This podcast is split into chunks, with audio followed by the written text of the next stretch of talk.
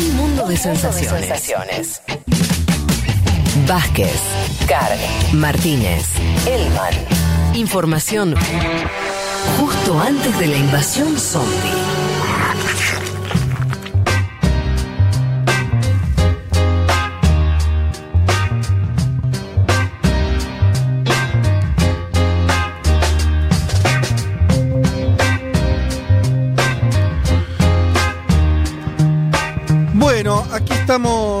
Para arrancar ya con lo primero que tenemos para ustedes, que es, eh, lo vamos a hacer más o menos rápido, es el panorama informativo donde les traemos algunas noticias eh, sintéticas de lo que viene pasando en el mundo. Vámonos a Francia, donde Macron decretó el toque de queda en París. ¿Qué me dicen? Eh, además de otras ciudades eh, de, ese país, la capital eh, instauró un toque de queda, lo dijo por televisión, lo anunció formalmente, obviamente tiene que ver con el aumento de casos que está habiendo de eh, re- referidos a la pandemia, al COVID. Eh, en los- ustedes saben, en Europa está ya fuerte la segunda oleada de, de casos. Lo que despertó las alarmas es que en un solo día tuvieron 9.000 hospital- hospitalizaciones. 9.000, ¿no? Entonces sonaron todas las alarmas en ese sentido. También eh, lo que es para destacar, ¿no? Que eh, instauró un toque de queda desde la noche hasta la mañana. La idea es que la gente no salga, obviamente, ¿no? Restringir la movilidad, sobre todo la movilidad. El toque de queda con qué tiene que ver, no con lo laboral tanto, sino con eh, deambular para ir a un restaurante, salir a la noche, todo lo que tiene que ser con, con, actividades lúdicas. Digo esto porque en Argentina hay debate, hay un sector político que se aferra a la idea de que eh, todo eso es más o menos este, convertirte en, en la Unión Soviética, si vos restringís la movilidad, sobre todo de aspectos recreativos. Bueno, en Francia lo hicieron, lo hicieron no porque les guste, evidentemente, sino por el aumento de casos y porque lamentablemente estamos ya a mediados de octubre, esta pandemia arrancó a principio de año, no se encontró otra forma de parar la tasa de contagios que restringir la movilidad. Esto es algo que se repite el cansancio, pero bueno, como hay otros que siguen creciendo otra cosa, hay que insistir.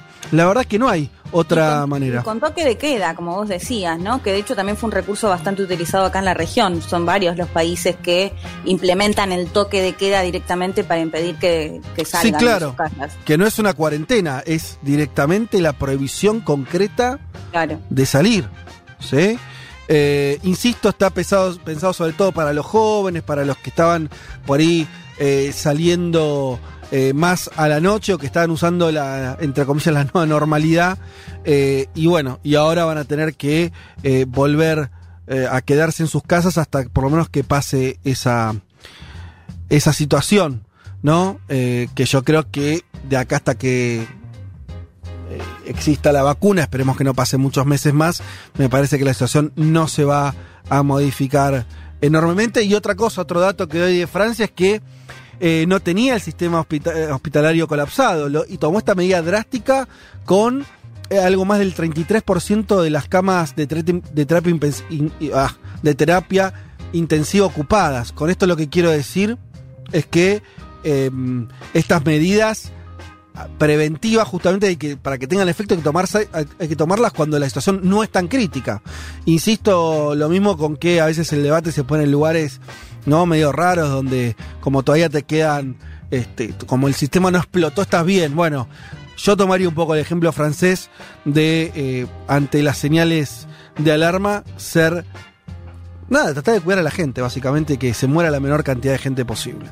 Pasemos a Japón, donde eh, están planeando tirar al mar el agua contaminada por la central eh, Fukushima, ¿se acuerdan ustedes? Esa central que, producto del tsunami, eh, quedó destruida.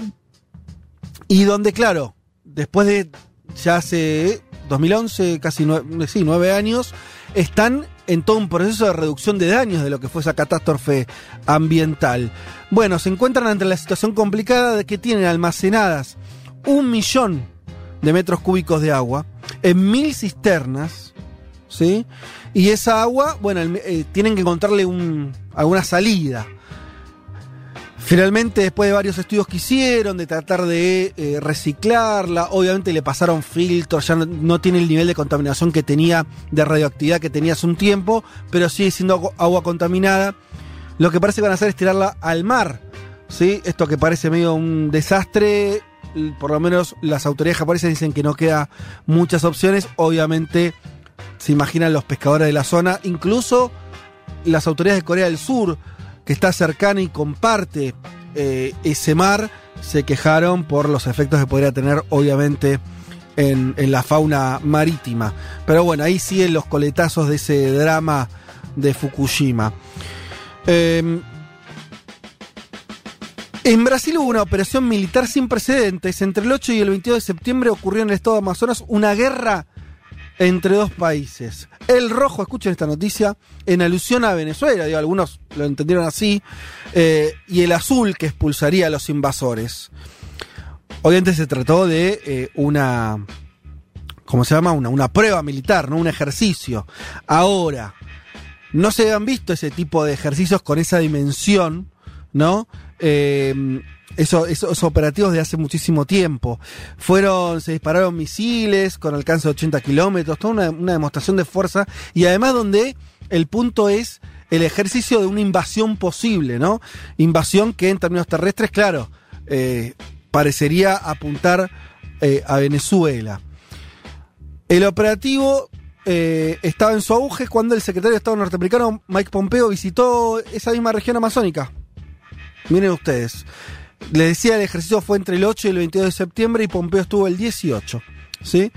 Em, ni siquiera en tiempos de dictadura dicen que hubo una movilización militar de ese tamaño, que fueron de 3.600 personas del ejército.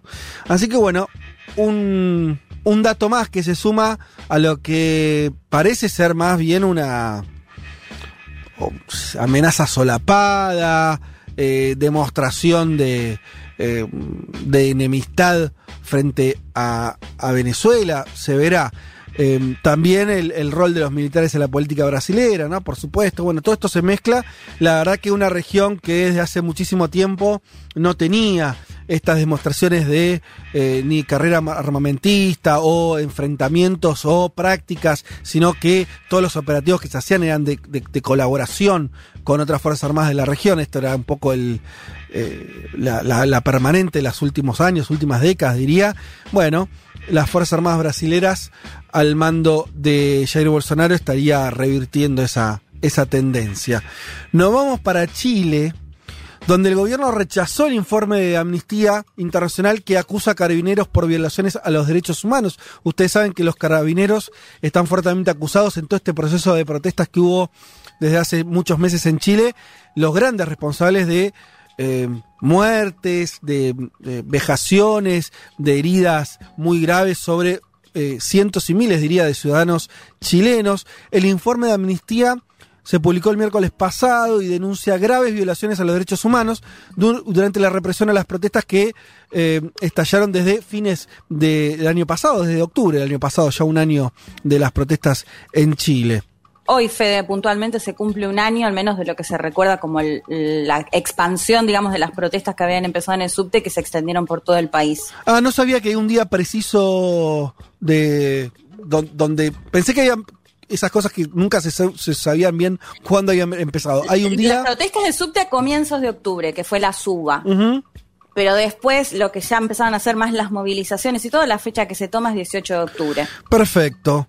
El caso más reciente de uso excesivo de la fuerza, lo dijimos acá, fue el 2 de octubre cuando un oficial de carabineros, Sebastián Zamorra, tiró, tiró, y esto hay imágenes, algunos lo habrán visto, eh, muy, muy impactantes las imágenes tomadas de un celular, tiró a un joven, ¿sí? un menor de edad, desde, desde un puente al río Mapocho, ¿sí? Durante una manifestación, se ve como el carabinero lo, lo tira. Después eh, decían que se había caído, esas cosas. Eh, de, de hecho, fue muy triste cómo salió el gobierno de Piñera en, en vez de salir a, a decir lo único que se podía decir, que era que había sido una barbaridad y demás. Salió primero eh, no a negar, porque no había forma de negarlo, porque insisto, estaba filmado, pero a quitarle responsabilidad a, carabinero, a carabineros, que es una fuerza que la verdad que tuvo un desprestigio en los últimos tiempos inesperado para Chile que tenía en esa institución policial uno de los pilares, ¿no? Donde también se asentaba cierta legitimidad incluso de la última dictadura militar. Bueno, Además, Fede, perdóname, pero déjame ver un, dato. En el video se puede ver, primero que se ve claramente cómo lo tira, pero además se ve que el carabinero ve que el pibe se cae y tampoco lo van a socorrer. No, no, no, un, un verdadero desastre. Así que bueno, eh, ahí está el informe de Amnistía Internacional sobre esas, esas situaciones de derechos humanos en Chile.